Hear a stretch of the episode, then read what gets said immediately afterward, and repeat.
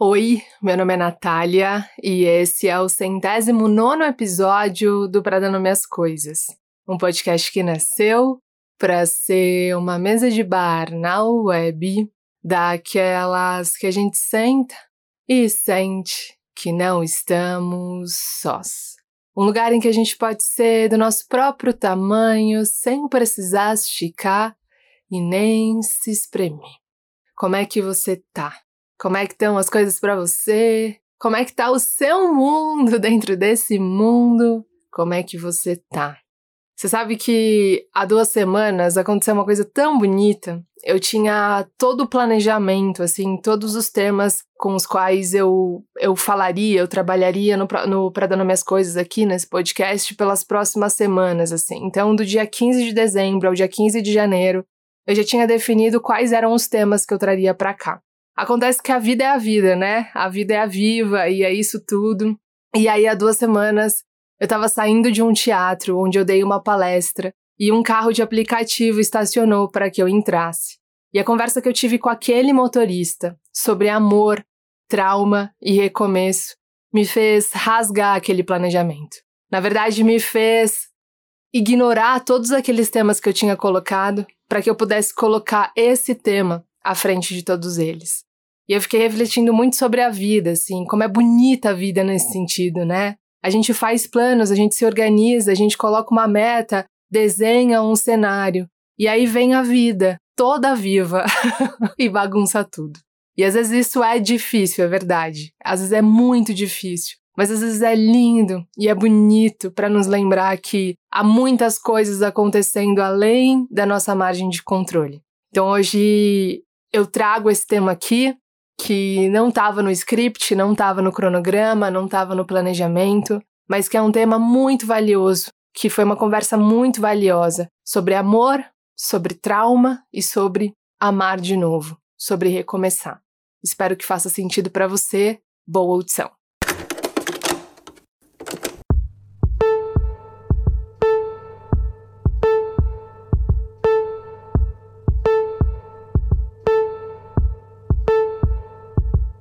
Esses dias eu peguei um carro de aplicativo.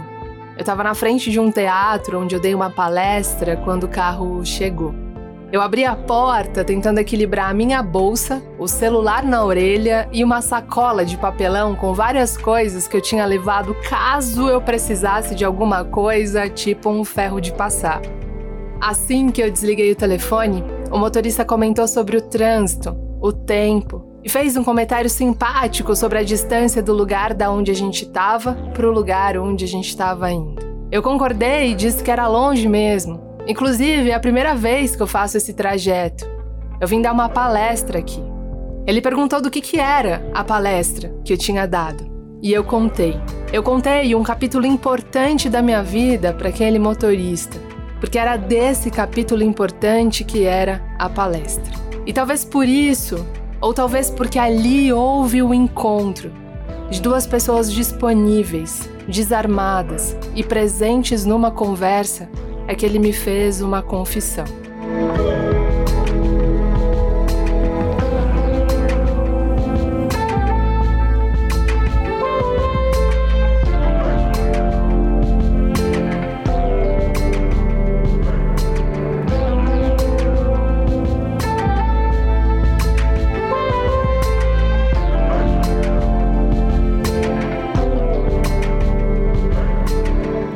Respirou fundo e, quando soltou o ar, soltou as palavras também. Ele disse: Meu último relacionamento me deixou um trauma. E depois disso, eu nunca mais consegui me relacionar profundamente com ninguém. Eu não sei o que acontece, mas toda vez que eu conheço uma pessoa legal, legal mesmo, papo bom, jeito leve, com várias afinidades, depois de um mês eu desencanto, eu vou embora, eu perco o interesse. Eu não sei o que acontece, ele disse, mas eu queria mudar isso, porque isso me faz sofrer.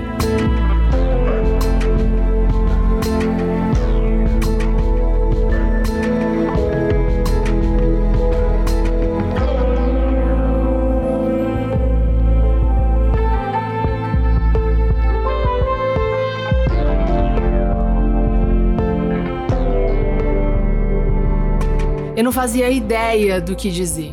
Então eu disse o que eu me sentia à vontade para afirmar. É, cara, o inconsciente, o nosso inconsciente, tem muitos mistérios. A gente paga de sabichão, diz que se conhece completamente, mas a verdade é que a gente é muito guiado por uma parte que está oculta em nós. A nossa parte inconsciente. Aquela parte que você diz, eu quero fazer diferente, mas tem uma parte que me impede, que me sabota, que me faz agir de um jeito oposto do que eu digo querer. Inclusive, você falou de trauma, né? E você sabe que eu vivi uma coisa muito simples outro dia, mas que me trouxe uma reflexão profunda sobre essa coisa de trauma. Tem um mercado grande na rua da minha casa. Ele pega um pedaço gigante do quarteirão. Como mercado, ele é ótimo, mas ele tem uma outra característica excelente também. Ele serve como corta-caminho. Isso quer dizer que quando eu passo por dentro do mercado, eu consigo acessar a rua de trás, sem precisar dar uma volta gigante no quarteirão. Outro dia eu fui fazer o que eu já fiz um milhão de vezes. Eu fui passar dentro do mercado para chegar na rua de trás. O que eu não sabia é que aquilo que era banal, cotidiano, bobo, ia me trazer uma reflexão profunda que meses depois conectaria com a história daquele motorista.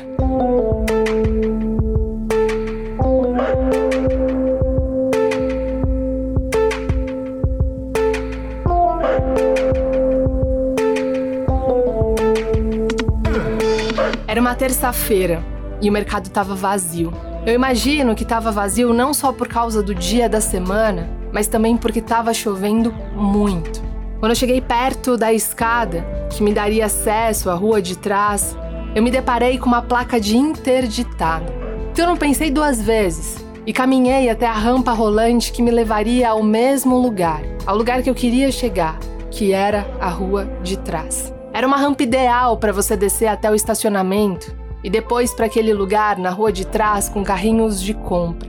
O carrinho não escorregava nem deslizava porque o piso tinha umas ondulações afiadas que o prendiam.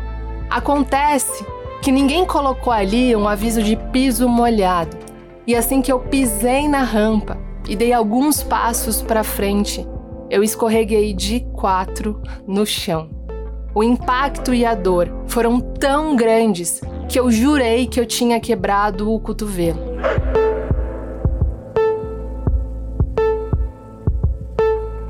A vergonha de ter caído me fez tentar disfarçar, fingindo que não tinha sido nada, que não estava doendo, que estava tudo bem. Mas eu só consegui sair da esteira mancando muito, porque a verdade da verdade é que tinha acontecido. Eu tinha caído com força no chão e estava doendo demais.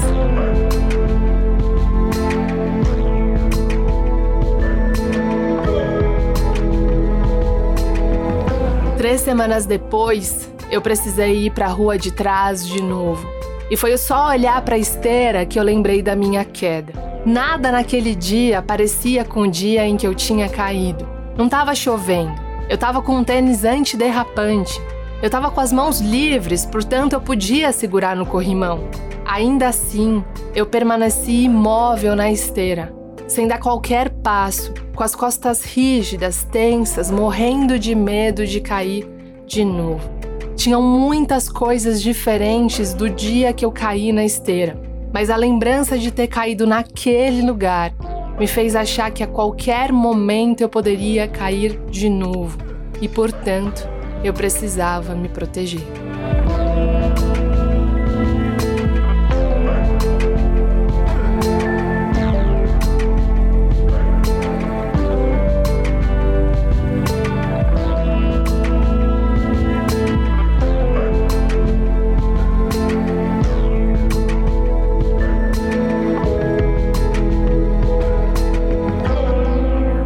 Quando Marcelo, o motorista do Uber, me contou a história dele, dizendo que ele abandonava a relação toda vez que ele começava a criar algum vínculo, eu lembrei da história da esteira. Naquele dia, as chances de escorregar eram mínimas, mas eu já tinha escorregado ali, exatamente ali. E era esse o aviso que meu corpo me dava enquanto eu tentava descer mais uma vez. Eu tentava me dizer que estava tudo bem, que o chão estava seco, que eu estava segurando no corrimão, que eu estava com um tênis antiderrapante. Mas o meu corpo tinha cristalizado naquele medo, o medo de se machucar de novo, e estava tentando me proteger. Quando eu terminei de contar aquela história que o meu inconsciente trouxe de volta, o Marcelo e eu chegamos a um novo ponto daquela conversa. Foi naquela hora que ele me fez uma outra confissão.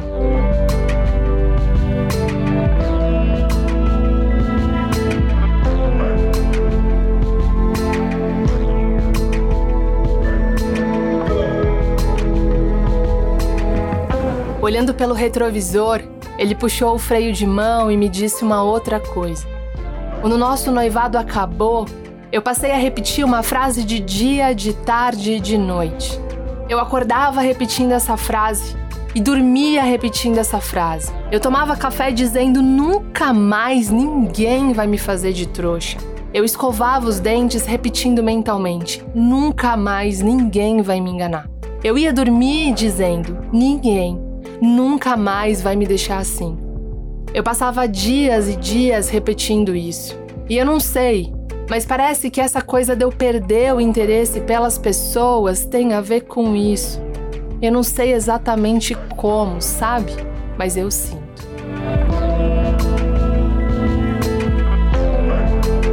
Eu entendi o Marcelo, porque em alguma medida eu me reconheço no Marcelo e muito provavelmente você também. Todo mundo tem alguma esteira na vida.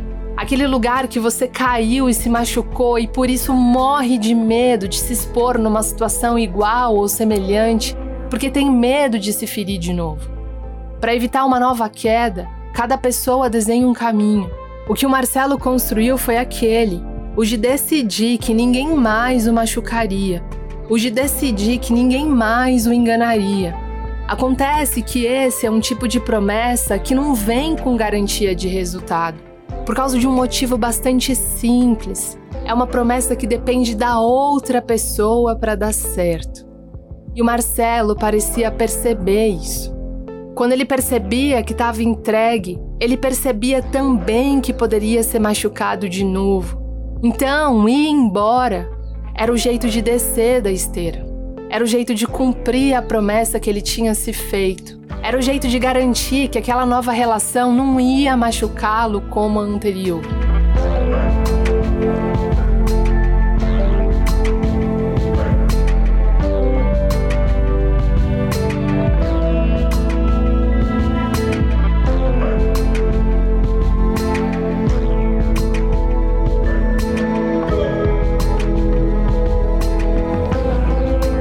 Momento, naquela hora, eu disse uma coisa para Marcelo. Eu vou te dizer, Marcelo, uma coisa sem o compromisso de ter razão e sem o desejo de estar certa. Mas sabe o que me parece? Me parece que esse mantra virou uma espécie de casulo. Ele te protegeu por muito tempo. Mas quando você precisa voltar para o mundo, ele vira uma prisão. Me parece que essas frases, esse mantra, foram muito importantes para que você conseguisse sair daquele fundo do poço, que é o lugar que a gente vai normalmente quando a gente é enganado, machucado, ainda mais por alguém que a gente ama. Essas frases, esse mantra, te protegeram, te deram uma sensação de controle que você precisava quando parecia que tudo estava desmoronando. Elas te ajudaram a chegar até aqui, de pé, e é muito importante que você reconheça isso. É muito importante que você perceba que essas frases te ajudaram, que elas foram uma ferramenta que você criou para lidar com aquela dor. Mas me parece que hoje esse casulo mais te prende do que te protege. E você sabe disso. Sabe tanto que quando começa a criar o vínculo e se percebe vulnerável, você vai embora porque ir embora é o único jeito de garantir que você não vai se machucar de novo. Se abrir para as relações é como subir na esteira do supermercado. A gente corre o risco de cair, de se machucar, de se ferir. E o único jeito de reduzir esse risco para zero é não subir na esteira ou pular fora, assim que a gente sente que não tem tanto controle mais.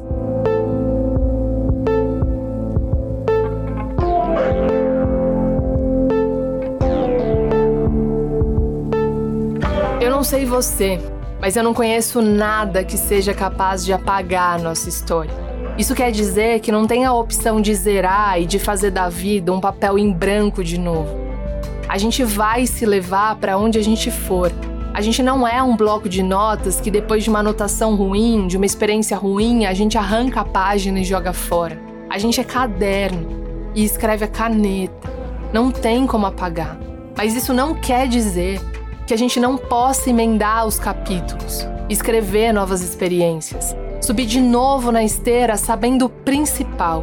Minha história me ensina a viver melhor a minha história.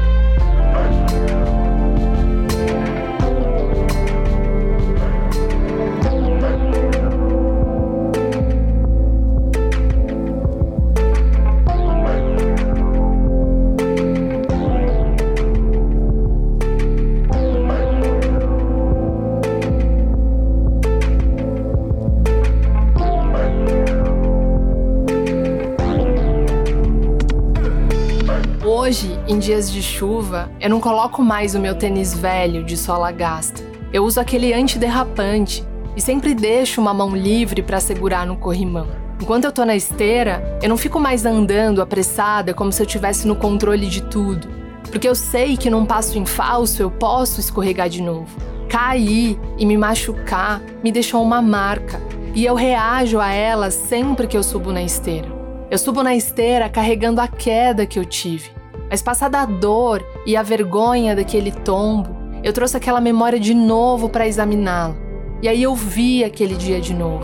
E naquele dia tinha a chuva, tinha a sola gasta do tênis, tinha o passo apressado para chegar logo, tinha a mão longe do corremão, tinha a esteira molhada. Ver que aquela situação aconteceu por causa de uma soma de fatores e não de um único fator me encoraja a subir na esteira de novo mas dessa vez respeitando a minha história, respeitando os meus machucados, respeitando o meu susto. Ou seja, eu subo na esteira de um jeito mais consciente, com cuidado, com cautela, reconhecendo o contexto e os meus limites. Hoje eu subo na esteira reconhecendo todo, reconhecendo o que naquele dia estava fora e o que naquele dia estava dentro do meu controle reconhecendo o que estava de verdade na minha mão, ou seja, eu mesmo. Hoje eu subo na esteira reconhecendo todo, reconhecendo o que está fora e o que está dentro do meu controle, reconhecendo o que está de verdade na minha mão, ou seja, eu mesmo. E sabendo que caso eu caia de novo, o que de fato pode acontecer, porque não existe esteira e vida sem risco, o que importa mesmo é saber quais riscos eu quero encarar. E se houver a queda, o que faz a diferença mesmo é lembrar que a gente tem potencial para se levantar. E a gente só aprende a se levantar caindo.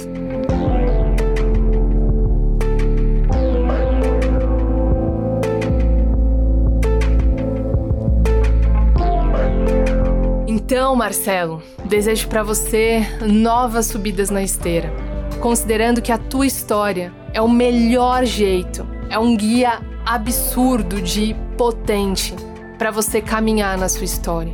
A sua história te ajuda a viver a sua história. Ela é uma professora. E ainda bem que a gente não é esse bloco de notas em que a gente arranca a página depois de viver uma experiência ruim. Porque se a gente fizesse isso, a gente ia voltar a ser um papel em branco, sem referência, sem reconhecimento dos nossos limites, sem a percepção daquilo que nos faz mal e nos machuca sem a ideia dos limites que a gente precisa respeitar, senão a gente se sente violentado, violado. Espero que você consiga subir novamente na esteira. Espero que ela te ensine sobre a sua coragem. Eu acho muito bonito quando a gente pensa hum, dentro dessa perspectiva que ser machucado no amor não é bom, não é gostoso, é traumático muitas vezes, mas revela muito da nossa coragem, da nossa coragem de se vulnerabilizar, da nossa coragem de se abrir. E isso de verdade, para mim, não é um olhar romântico para as coisas, é um olhar realista. Porque só ama e só é amado quem se disponibiliza, quem se vulnerabiliza. Então eu espero que você consiga subir na esteira de novo. Espero que as suas próximas relações sejam saudáveis e que esse limite do que é saudável e do que adoece seja também posto por você que a sua história seja uma referência para você de onde o outro não pode chegar. A gente vai esquecendo disso na vida adulta, né? Mas assim como quando a gente é criança, tem coisas que a gente se expõe, coloca o dedo na tomada e aí a mãe tá falando: não vai por aí, cara, não vai por aí. A gente vai e leva o choque. E aí quando a gente leva o choque, a gente aprende, né? Não acho que tudo a gente precisa aprender pela dor, mas que bom, de novo, que a gente é um caderno que escreve a caneta, que não dá para apagar, porque é justamente porque a gente não pode apagar que a gente cria novas referências do que é bom e do que é ruim pra gente.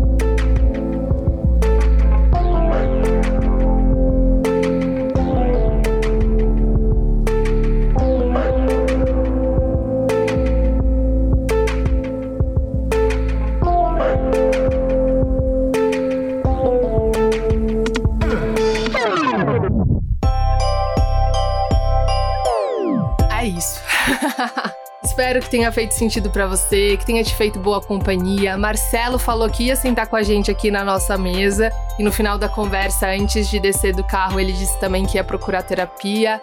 E eu fiquei muito feliz porque aceitar ajuda, procurar ajuda e reconhecer quando a gente precisa de ajuda para voltar a subir na esteira é muito nobre, é muito corajoso, é muito bonito e eu fiquei muito feliz quando ele disse isso. Se você gostou do nosso trabalho, que tal dar cinco estrelinhas pra gente aqui no aplicativo do Spotify? Para dar Minhas Coisas faz parte do Spotify Podcast Academy, que é esse grupo seleto de excelentes podcasts que são apoiados pelo Spotify. Você pode dar cinco estrelinhas para mostrar o quanto você gosta da gente, do nosso trabalho. Você também pode nos seguir nas redes sociais, no Instagram somos arroba para dar nome às coisas, pode contar pra gente como esse episódio te chegou. E no Twitter, arroba para dar nome. A gente se encontra na semana que vem. Sinta-se abraçado, viva o Natal que seja possível para você. Assim como essa lista que a gente precisa rasgar das coisas ideais, a gente também precisa rever o que, que é um Natal ideal. Eu sempre falo isso. Sempre que, de uns anos pra cá, eu, eu me debrucei muito no que eu esperava que fosse o Natal. E aí, quando eu tirei esse Natal do lugar ideal e comecei a olhar pro Natal pro lugar possível, meu Natal começou a ser muito mais feliz. Então, sempre lembro de uma amiga minha que uma vez me disse que dormiria no Natal, porque era isso que para ela a faria mais feliz, que aproximaria ela mais do amor. Uma vez que o significado do Natal é amor, eu acho que essa é uma boa referência, né? O que que vai me fazer, o que que vai me levar mais perto desse lugar do amor para mim, né? O que que eu posso fazer nesse Natal que me leve para esse lugar do amor? É isso, gente. A gente se encontra na semana que vem. Muito obrigada pela companhia. Um beijo e até lá.